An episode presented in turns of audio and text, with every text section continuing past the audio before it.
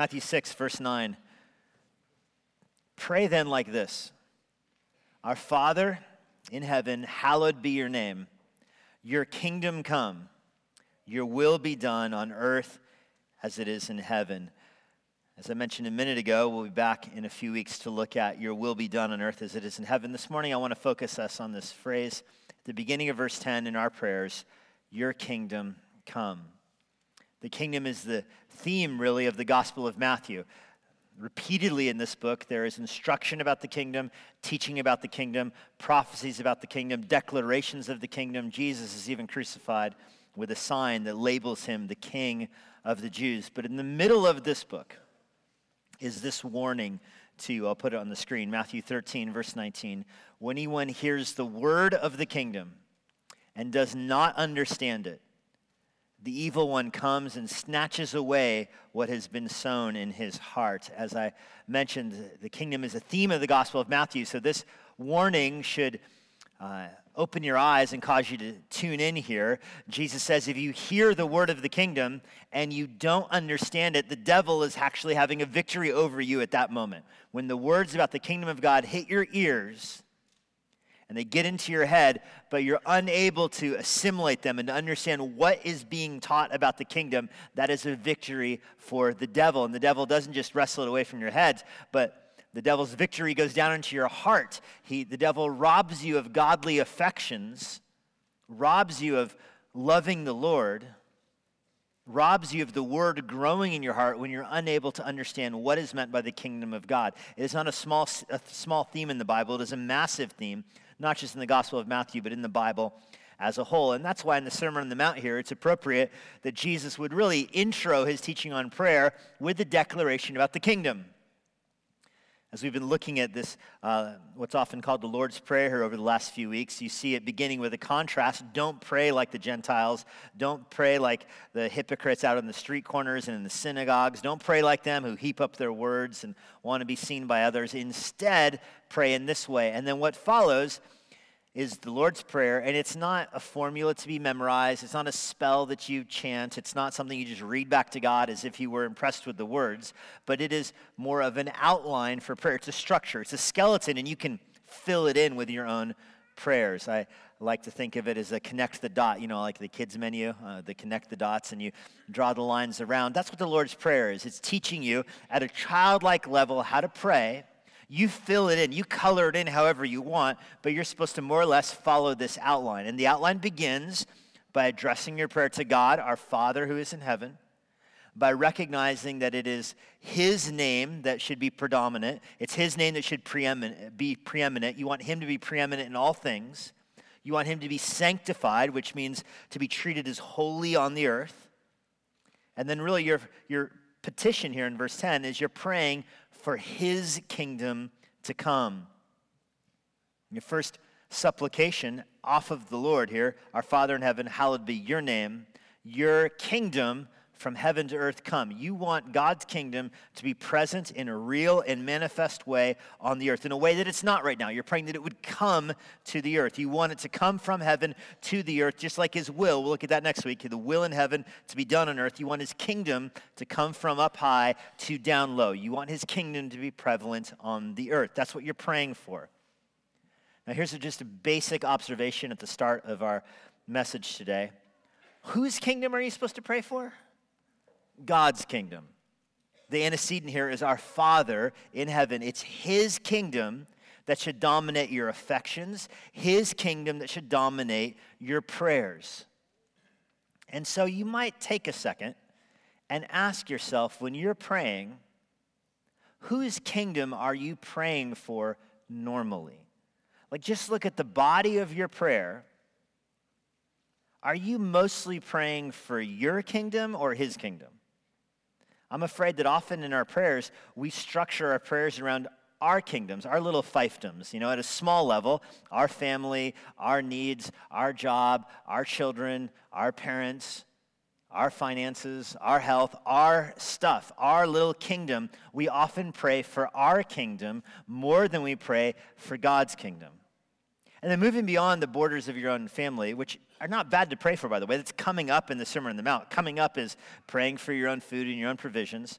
But moving beyond your own family is praying for your own country. And when I hear some people talk about prayer, it seems like a dominant theme in their prayer is praying for their nation, praying for their country. It seems every election cycle there's you know calls for prayer for our country, prayer for uh, the, which is really another way of saying praying for our kingdom here on earth. Let's pray for our kingdom and for God to be at work in our kingdom, which is in reality a prayer for this kingdom here, as opposed and in contrast to praying for God's kingdom above. And so, again, ask yourself what kingdom dominates your prayer life? Do you pray more for God's kingdom or your kingdom here or your nation as a kingdom? In fact, go bigger than your prayer life. Talk about your own life, all of it your affections, your hope, your confidence in the future, what you love, what you're worried about. I mean, all of that kind of defines you. What captures your attention more than anything else? Are you consumed by the kingdom of heaven or are you consumed by the kingdoms on earth? Let me go one step further. Here's just a basic biblical definition of idolatry an idol is something that you think will give you health and prosperity, something you think will secure a good future for your children if you serve it the right way. You think, if I serve this in the right way, my children will have a blessed life, I will have a blessed life, things will go well for me if this is satisfied. That is an idol. If you're looking for something to alleviate your fears and satisfy you in this world and give your children hope of, of a good life in this world, I mean, that's either got to be God or it's an idol. Those are the two categories.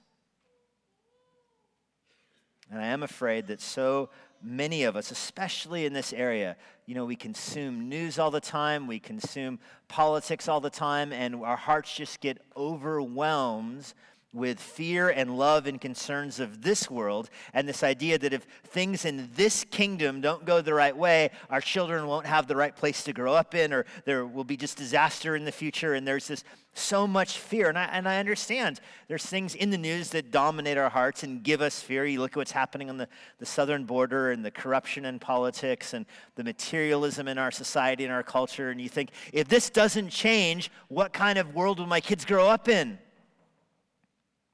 And so you look to the kingdom on earth to change for the better. You pray for that end and you work for that end to give you and your children a secure future.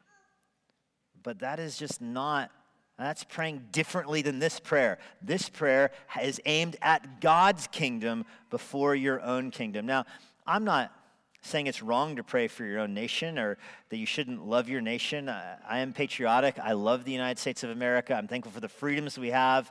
I'm thankful in history for the global influence of missions that have come from the United States, has taken the gospel around the, the world, and for the freedoms that our country has even brought around the world with the gospel. Uh, I'm grateful to be an American in that sense.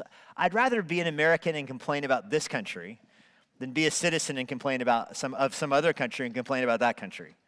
Like if I complain about this country, I'm not going to end up in jail, probably. That's different than the rest of the world.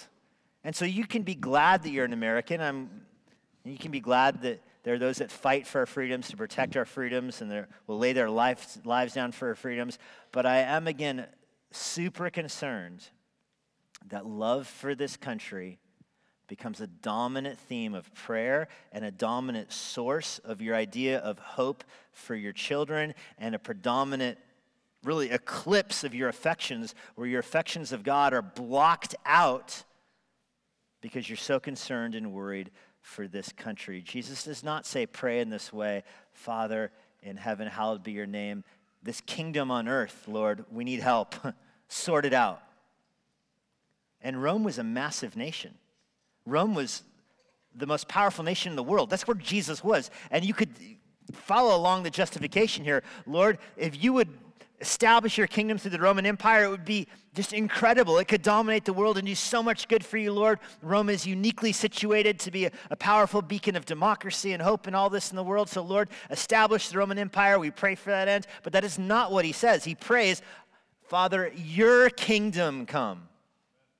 It's aimed towards heaven about the kingdom of God. Now, I know there are examples of praying for your own nation in the Bible. In fact, let me put the one you may be thinking of on the screen. 1 Timothy 2, Paul says, I urge that supplications, prayers, intercessions, and thanksgivings be made for all people, for kings and all who are in high positions, that we may lead a peaceful and quiet life, godly and dignified in every way. Think about what he's commanding here. He is saying, I want you to pray for everyone. Now, who in the Roman church, the church, First Timothy is written to Ephesus, which is in the, the Roman Empire here, who in that church are people going to say, Yeah, I'll pray for everybody, but not those people? I mean, that's the implication behind what Paul is saying here. I want you to pray for everybody. He can picture the Christians going, okay, I can, I can pray for my neighbors. I can pray for my enemies. I'm definitely not praying for Caesar. I'm definitely not praying for the emperor. Like, that's too far. And Paul says, no, pray for everybody, including kings, including those in authority, including those evil, villainous politicians. Pray even for them. What are you supposed to pray for for them? That they would establish God's kingdom on earth? Now, Paul says very specifically pray for them.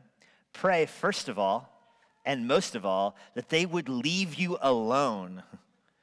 I mean, that's the, that's the crux of his prayer for government officials. God, we pray that those who are in authority over us would let us live our own lives. Like if you're looking for a political platform to staple this to, this would be the libertarian's prayer right here. God, we pray our government would just let us live our lives. Let us let the church be the church. Let Christians be the Christians. Let us work with our hands quietly, make a living for ourselves, give our money to church, give our money to missions, raise up missionaries, send them around the world. God, we pray that the government would just stay out of our affairs and let us do this. That's what the prayer is asking. In fact, later on in 1 Timothy 2, Uh, sorry, 1 Timothy 6, Paul closes the book by saying that Jesus is King of kings and Lord of lords. I mean, that eclipses this, right? Pray for everybody. Pray for your leaders that they would let you, let the church be the church. But remember that Jesus is the King of kings and the Lord of lords. So pray for kings, pray for presidents, pray for all people, and particularly kings and presidents because they have the ability to meddle in the affairs of the church. Well, they can mess you up, they can close you down, they can tell you you can't sing, they can tell you you can't sit next to each other. They can make all kinds of rules about what you can and can't do in church. And so Paul says, pray for them that they wouldn't do those kind of things. But that shouldn't dominate your prayers. What should dominate your prayers is Matthew 6, verse 10 Your kingdom come. And I've talked to people to try to justify being so driven by prayer for our nation. They try to baptize their prayers by saying the United States is God's kingdom on earth. The United States is the kingdom of God where God is at work in a unique way. He is establishing his kingdom. And so when we say God's kingdom come, it's talking about the United States. But listen, the United States is not the New Testament Israel. The United States is a great nation, and I'm happy for it. But at the end of the day, it is just a nation. And what happens to nations? They rise and they fall at the will of the Lord. We are a great nation, but we are a grain of sand in the hand of God, like all nations are. I read last year uh, Augustine's City of God, and it gripped me just this observation the City of God. This is going back, you know, 300s, 400s. When the Roman Empire was at its strongest, is when it was most pagan. And as Christianity made its way through the Roman Empire, Rome got weak and it fell. If you're a pastor in northern Africa when the Roman Empire is falling, what are you supposed to say about that? Because as Christianity grows, it seems like your country gets weaker. And Augustine just made the argument listen, nations rise and fall according to God's own schedule, and it is disconnected from the religiosity of the people that are there. That's not a very acceptable point. But Augustine argued that, you know what should dominate the hearts of Christians is not the city of man, but the kingdom of God. And so Paul says, pray for leaders, but know that Jesus is King of Kings. Jesus says, pray to your Father in heaven and begin your prayers by a prayer for his kingdom. That's what motivates you, that's what drives you. the desire to see God as made much of in this world, that his name would be sanctified, that he would be treated as holy, and that you would build your life, your love, your hope, your future on the security of the kingdom of God, not the kingdom of man that comes and goes. And so I do want you to try to wrestle your hopes, wrestle your worries out of this world and put them into heaven. Again, so much in our world from the news and politics and media and entertainment and sports and all that just clamors for you to pay attention to it. It's very difficult to say, no, the kingdom I'm living for can never be taken away from me. The kingdom I'm living for isn't contingent on an election or a poll. The kingdom I'm living for is in heaven and it will come to earth one day, but that's what I'm praying for. God, I want your kingdom to come, not my own. I want you to reign as king. So, again, evaluate your own prayer life. Are your prayers focused on God's kingdom or your own? Well, given the warning in Matthew's gospel that you want to understand the kingdom when it's taught, and given the way this prayer begins by praying for the kingdom to come, it is important for us to spend some time talking about what it means that you're praying that the kingdom of God would come. The kingdom of God in the Bible is a difficult concept to understand because if you try to like chart it out, you know, when you study the kingdoms of of Rome or of Persia or whatever, you go chronologically. You start with where they came from, what happened, what happened in, in the future. The kingdom of God is harder to study that way. I'm going to give you kind of a chronology of it. When Jesus says, Let your kingdom come, what he has in mind, first of all, the kingdom past. The kingdom past. And I want to give you this outline. We're going to do the kingdom past, the kingdom future, and the kingdom now. I want to give you this outline because I'm trying to persuade you to pray more for the kingdom we're going to talk about than our own earthly kingdoms here and now. So we're going to begin with the kingdom past. Where does the kingdom of God come from in history? Where did it begin? When God made the world, he didn't make nations. When God made the world, he made Adam and Eve, and they populated the earth. There were not nations, there were not governments back then. There was just people. No taxes, so you think that's great, no taxes. Also, no police. That's, that's bad because there was a lot of murder. They had that going for them murder everywhere. No police, no jails, no judges, no law enforcement, no taxes, just murder. And evil populated the earth so much so that God flooded the earth, destroyed it, and started over.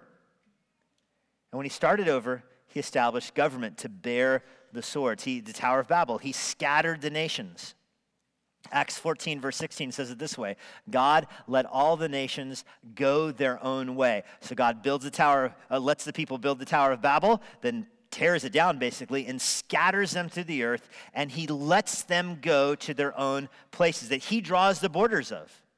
Acts 17, from one man, I think it's speaking of Noah, he made every nation of mankind to live on the face of the earth, having determined the allotted boundaries of their nations. God let them go. None of those nations had God as their king. They all invented their own kings. They invented their own laws. Why did God allow that to happen? That's Acts 17, verse 27. God did this knowing that one day they would seek God. He let them scatter the earth, so later when the gospel comes, the gospel would go around the world and draw people from every nation back to Him. So that's the design behind nations. But God didn't have a particular nation until Israel. And when God called Israel, he did not choose a nation that already existed. The earth was filled with nations. God didn't choose one. He didn't choose his favorite one. He didn't choose the strongest one. God chose to make his own nation from one person out of a nation. And God tells, reminds Israel of this throughout the Old Testament. God, whenever Israel rebels, God tells them, Who are you? Do you know that you weren't a nation before I called you? You weren't a nation until I made you a nation. So don't talk back to me, kind of thing. It's like a parent talking to a child. You know, who made you? You don't get to talk back to me. God tells Israel that I made you. I chose you when you were not a nation. He called Abram out of Ur and then changed his name and gave him the promise. Deuteronomy 4, verse 34 says, God made a nation for himself by trials, signs, wonders, war, by a mighty hand and an outstretched arm, by great deals of great deeds of terror all of which Yahweh did before their eyes. So God made the nation of Israel by these just incredible signs and wonders and terror the death of the firstborn, the plague of darkness, the parting of the Red Sea, manna from the ground. I mean, no nation was forged like that. We have our own nation, national identity stories, you know, one of by land, two of by sea kind of thing, Paul Revere's ride and whatnot. Very different than Israel's origin story. That's got manna and the Red Sea swallowing up Pharaoh's army. That's how he made them. And he did this in front of them so that they would see it. They were supposed to be a special nation given to Yahweh. Yahweh would be their king. They would have a prophet, Moses being their first prophet, and they would have uh, people from a line of Moses that would be not genealogically, but a line of Moses, like, uh, you know, with his mantle on them. They would speak the word as ruler and deliverer. Deuteronomy 34, verse 10 says he'll raise up a prophet like Moses from them and he would have priests. In fact, the whole kingdom would be a kingdom of priests. That's Exodus 19, verse 6. You will make to me a kingdom of priests and a holy nation. So the people were the priests, they had prophetic leadership, and Yahweh was their king. The U.S. has three branches of government, Israel had three branches of government prophet, priest, and king. And God was their king, is the point. But it did not go well for them. If you remember this, uh, they had their prophet Samuel eventually came along. And as Samuel got old, Samuel was going to die, and the Israelites rebelled. They took Samuel aside and they said, We need a king like the other nations. I'll put this verse on the screen for you 1 Samuel 8, verse 5. The Israelites corner Samuel late in his life and they say, Behold, Samuel, you are old. That's not very nice. It's not a winsome way to start your speech. Samuel, listen up. You, my friend, are old. Your sons don't walk in your ways. I mean, they're looking at Samuel's kids and they're, those people are sinners. They're not following, they don't have a desire for godliness. They're lecherous. So they tell Samuel, appoint for us a king to judge us like all the nations. Notice the contrast. We see all the nations on the earth, they have kings. They go off to battle. They got a king on a horse, and a, they got his face on a flag and his face on their coins. They have currency with the king's face on it. That's pretty cool. And we go off to battle, and we have to bring the Ark of the Covenant with us, and the other nation steals it from us. That's what happened to Israel. We don't have a king. I wish we had a king like the other nations. And Samuel protests and says, God is your king. And they say, Where's God leading us into battle? And Samuel was hurt by this. You can see why Samuel was hurt. I mean, it started by saying you're old, and secondly, we don't like your kids. And so Samuel goes to the Lord and says, I don't know what to do. And the Lord tells Samuel, they're not rejecting you, they're rejecting me as their king. That's the bottom line. The Israelites were rejecting Yahweh as their king. And so God tells Samuel, go give them a king like the other nations. And Samuel, I don't know if you've thought about this before, but Samuel goes and gives them two kings. And this is the nature of the, the kingship promise of the Old Testament. It's the nature of the kingdom. Samuel goes and gets them Saul. Remember, Saul did not apply. Samuel recruited Saul. Samuel found Saul, had a whole rigmarole to disguise it. Samuel made Saul king because they deserved somebody like Saul, like Saul. Meanwhile, Samuel also makes David king. David is a heart after God's heart. He's a man after God's own heart.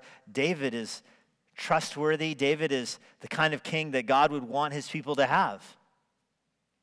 And as they establish David as king, David and Saul overlap. And Saul tries to kill David. David runs. Saul chases David. They have two kind of competing things. If, if Saul had any shred of credibility or godliness in him, he would have abdicated the throne and let David be the king because he knew David was the king that God wanted. But Saul didn't. Saul dug in and went to war to defend his little kingdom. Imagine how hurtful it was to Saul when Jonathan, Saul's son, swore an oath of allegiance to David. Do you remember that? Can you imagine Jonathan coming home and telling his dad, the king, eh, by the way, I'm, I'm loyal to King David?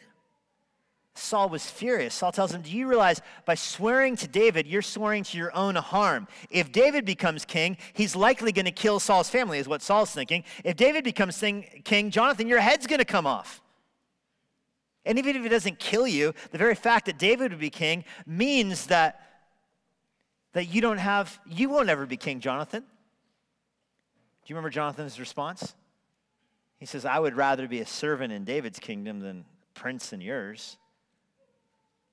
But Jonathan was loyal to, even to Saul to the end. He died fighting next to Saul. But that's the two kind of promises of the kingdom. God's going to have his kingdom on earth, but he's going to have somebody from the line of David that will come that will be the true king, that will be the Messiah, that will be the Savior. That starts that dichotomy. Israel is a nation, but God is not their king. Israel is God's nation, but he is not their king. That leads to the promise of kingdom future. So that was the kingdom fast. Here's the kingdom future. Israel looked forward in the Old Testament to the day when their true king from the line of David would come.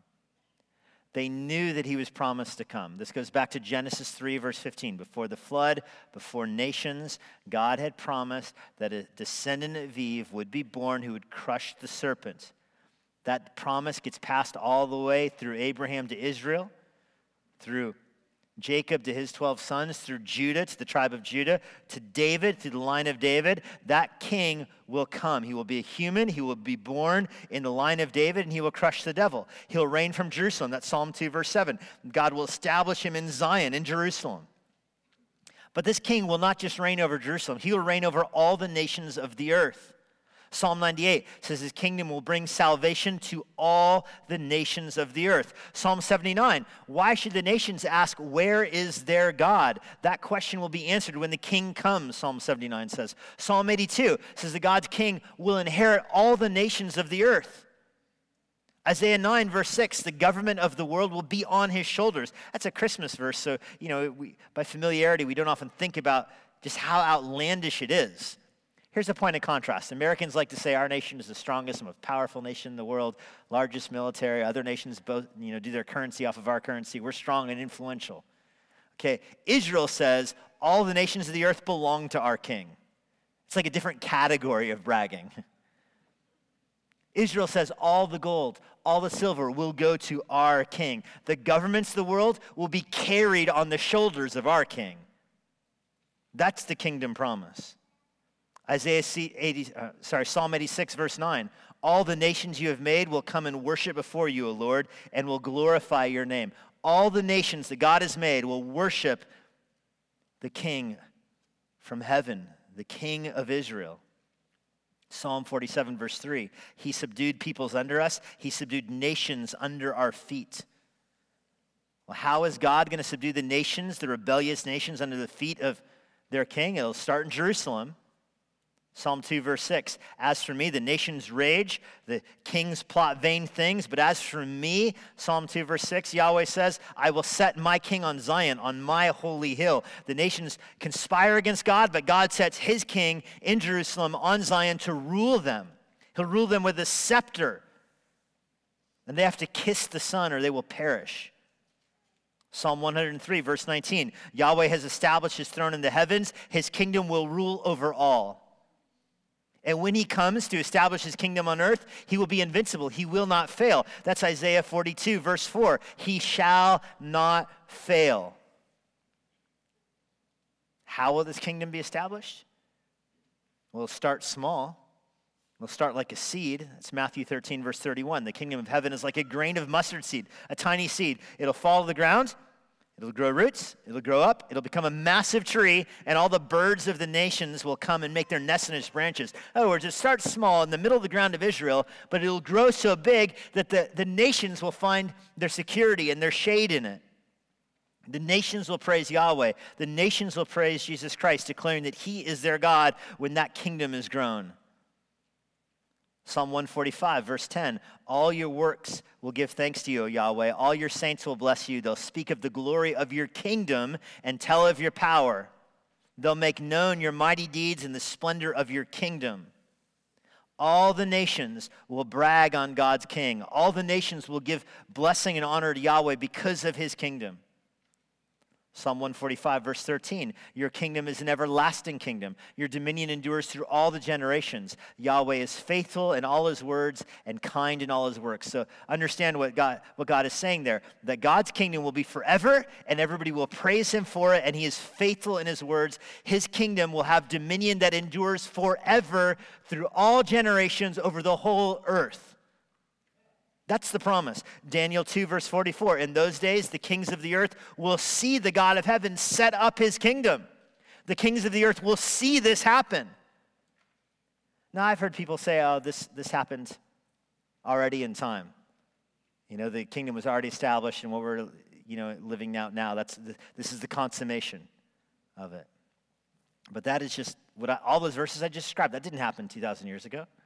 All those verses I described, nothing like that has happened. All the nations of the earth will be under the authority of the king from heaven forever and ever for all generations. I mean, that is not in effect right now. All the kings of the earth will see the kingdom established. I mean, this is a future promise. This is a future, a promise that will be realized in the future. And that's why you see this promise repeated throughout the New Testament. Jesus, after resurrecting from the grave, so Jesus teaches his disciples for three years about the kingdom and that he will die and resurrect. Then he dies, resurrects, and gets 40 more days to teach them. He spends those 40 days teaching them about the kingdom. At the end of those 40 days, they have one question for him. This is recorded in Acts chapter 1. When will the kingdom come? When are you going to establish it now? And Jesus says, I'm not, it's not for you to know when it's going to happen. Instead, you take the gospel to the nations.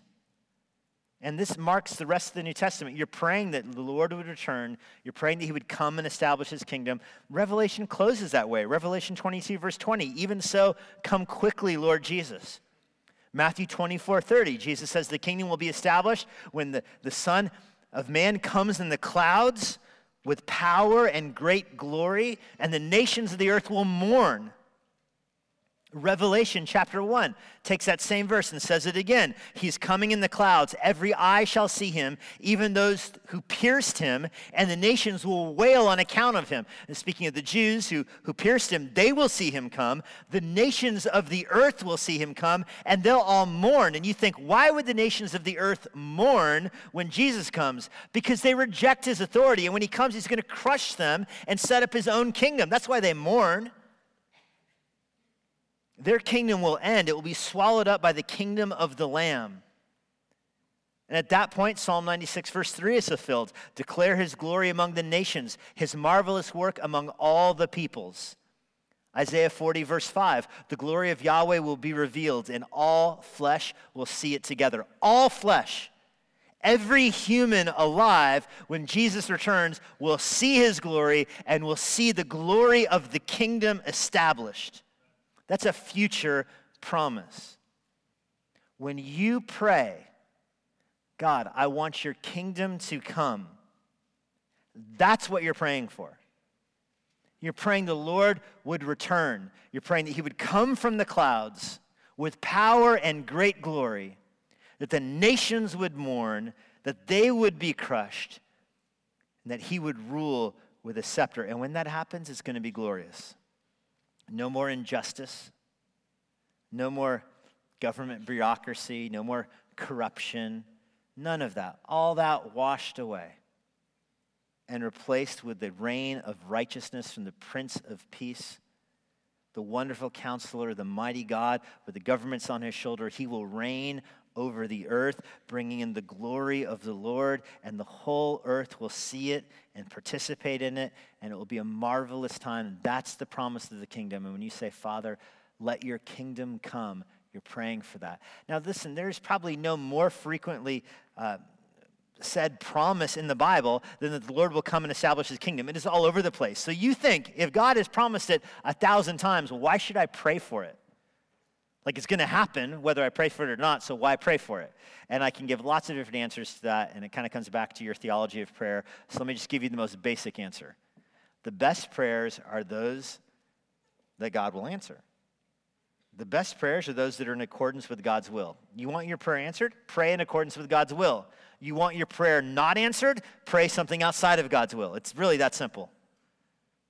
It's more complicated when you don't know what, what the will of the Lord is. We'll look at that in the next part of the verse. Your will be done. That's, that's for the next sermon. But for this sermon, let me tell you something you know that is God's will. His kingdom will come. You know it's going to happen. So pray for it. And then your prayers will be answered according to his will.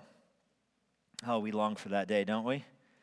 That'll be glorious when he comes. But that doesn't exhaust the Bible's teaching about the kingdom. Yes, it was promised in the past. Yes, it will happen in the future. But there is also a sense in which his kingdom is here and now. This is our third point the kingdom now. When you think of the promises about the kingdom, that's a wake up call when Jesus comes, isn't it?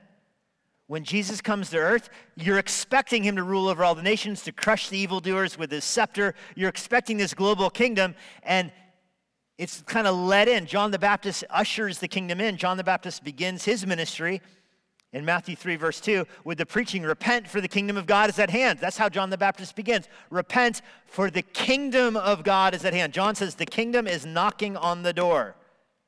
Somebody go open it. The next chapter, Matthew 4, verse 17, Jesus begins his ministry. He's baptized by John, comes out of the water, he begins his ministry, and he begins his ministry by quoting John. He says, Repent, for the kingdom of God is at hand. Jesus tells people that. Jesus went around teaching his disciples for three years about the kingdom. Luke 17, verse 21, he tells his disciples, The kingdom of God is in your midst. The kingdom of God is among you, meaning the king is there. He's right here. The kingdom's not the door anymore. The king is hanging out with you. Then at the end of his life, Pilate puts him on trial. Pilate says, They say you're a king. Are you a king? And Jesus says, My kingdom is not of this world. Pilate kind of misses the main part of that answer and says, Aha, you are a king then. And Jesus tells him, Listen, if, my, if I was a king of this world, my armies would rise up to deliver me. So Jesus is making a statement that his kingdom is not here on this world now, but it's in heaven. So you have to navigate this very, very carefully to make all of it be true. There are those that say the entirety of the kingdom is spiritual and in heaven, not on earth, but that misses too much of the promises of it.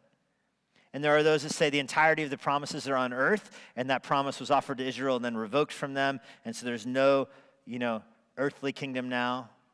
That's too much also.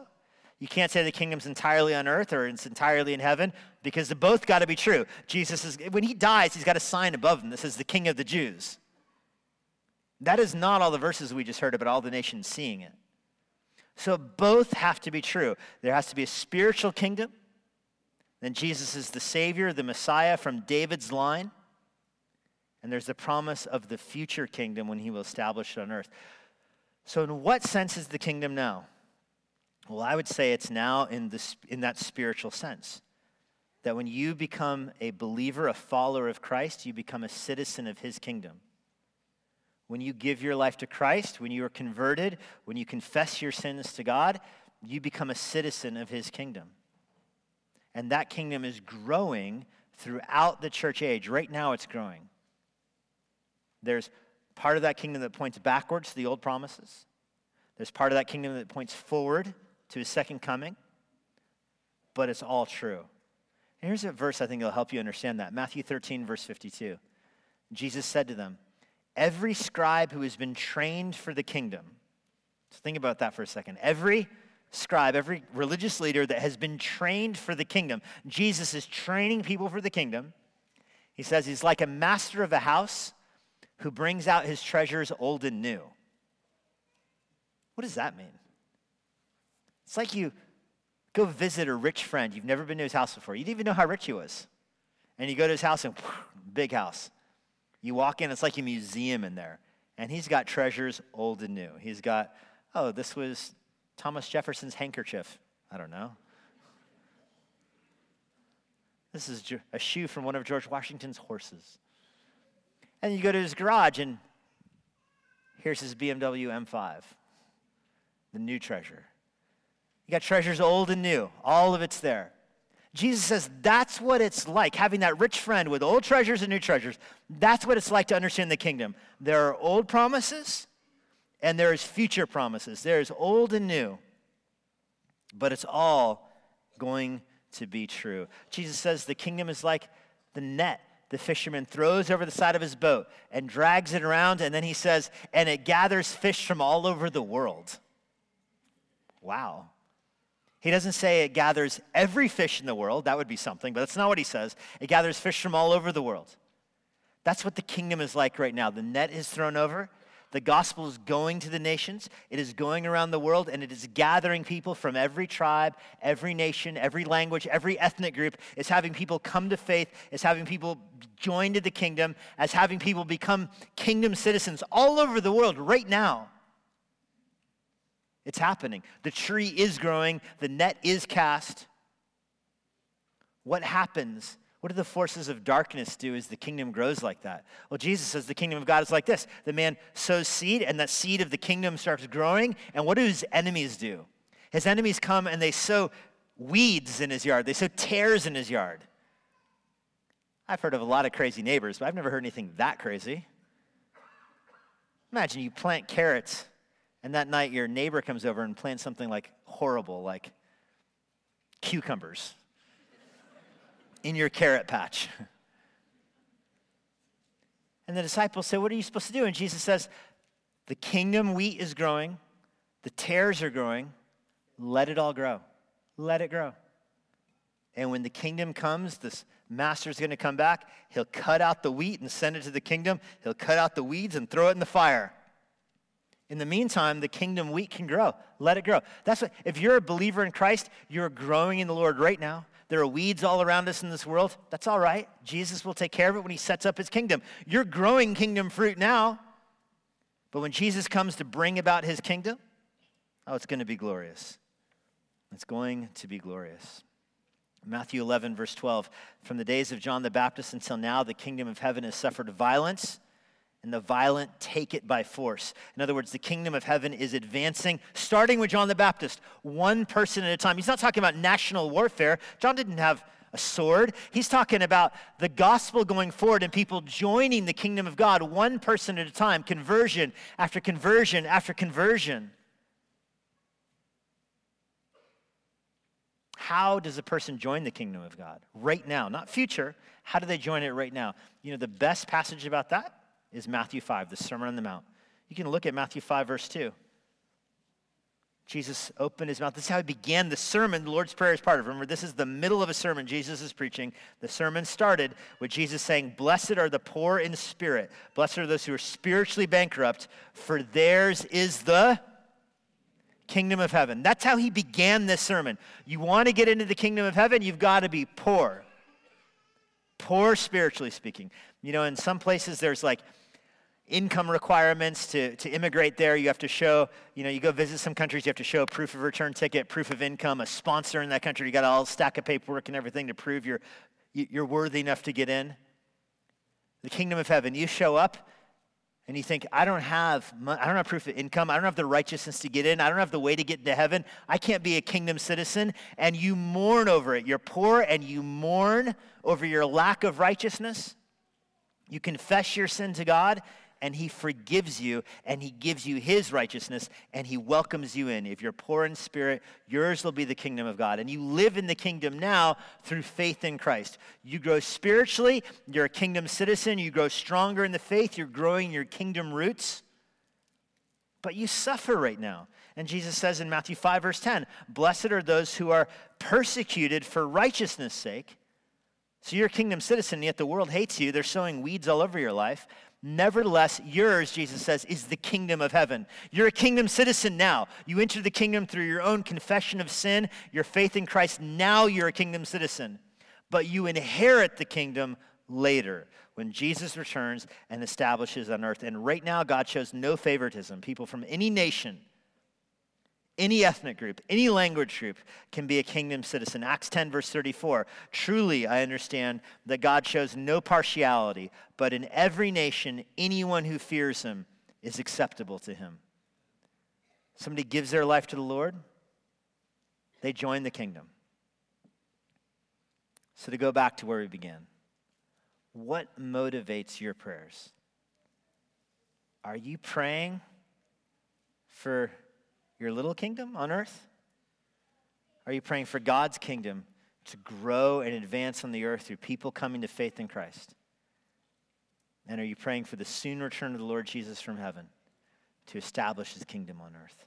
God, we're grateful that you have promised over and over and over again to establish your kingdom. We know that you are the king, reigning in heaven. You are the high king of heaven. Your victory has been won with the resurrection. Nevertheless, we are persecuted for righteousness' sake, but we know that we will inherit the kingdom in the future. We long for the day when you will return in the clouds with power and great glory. You will establish your kingdom over all the nations. They will mourn, they will wail. and then you will be seen as the king. Your foot will come down on the Mount of Olives. You will set up your scepter in Jerusalem. You will rule the nations. You will shake the earth, and the silver and the gold and all the tribute of the kings will funnel to Jerusalem, and you will reign over the world. We long for that day. I pray for people here today that perhaps have never given their life to you. I pray that today they would confess their sins, that they would take account of their own life, that they would see their. Uh, spiritual poverty, that we confess their sins to you. We know that you're faithful and just to forgive us of our sins when we confess them to you. And when we confess them, you receive such a sinner into heaven with open arms as they become a kingdom citizen, even here and now. We're thankful for those promises in Jesus' name. Amen. And now, for a parting word from Pastor Jesse Johnson. Thanks for joining us. If you're in the Washington, D.C. area, I would love to see you at Immanuel Bible Church. For more information on our church or our current service times, go to ibc.church. For more information about the Master's Seminary and their Washington, D.C. location, go to tms.edu. I hope this resource has been a blessing to you and it helps you seek the Lord daily, serve others around you, and share the gospel with boldness.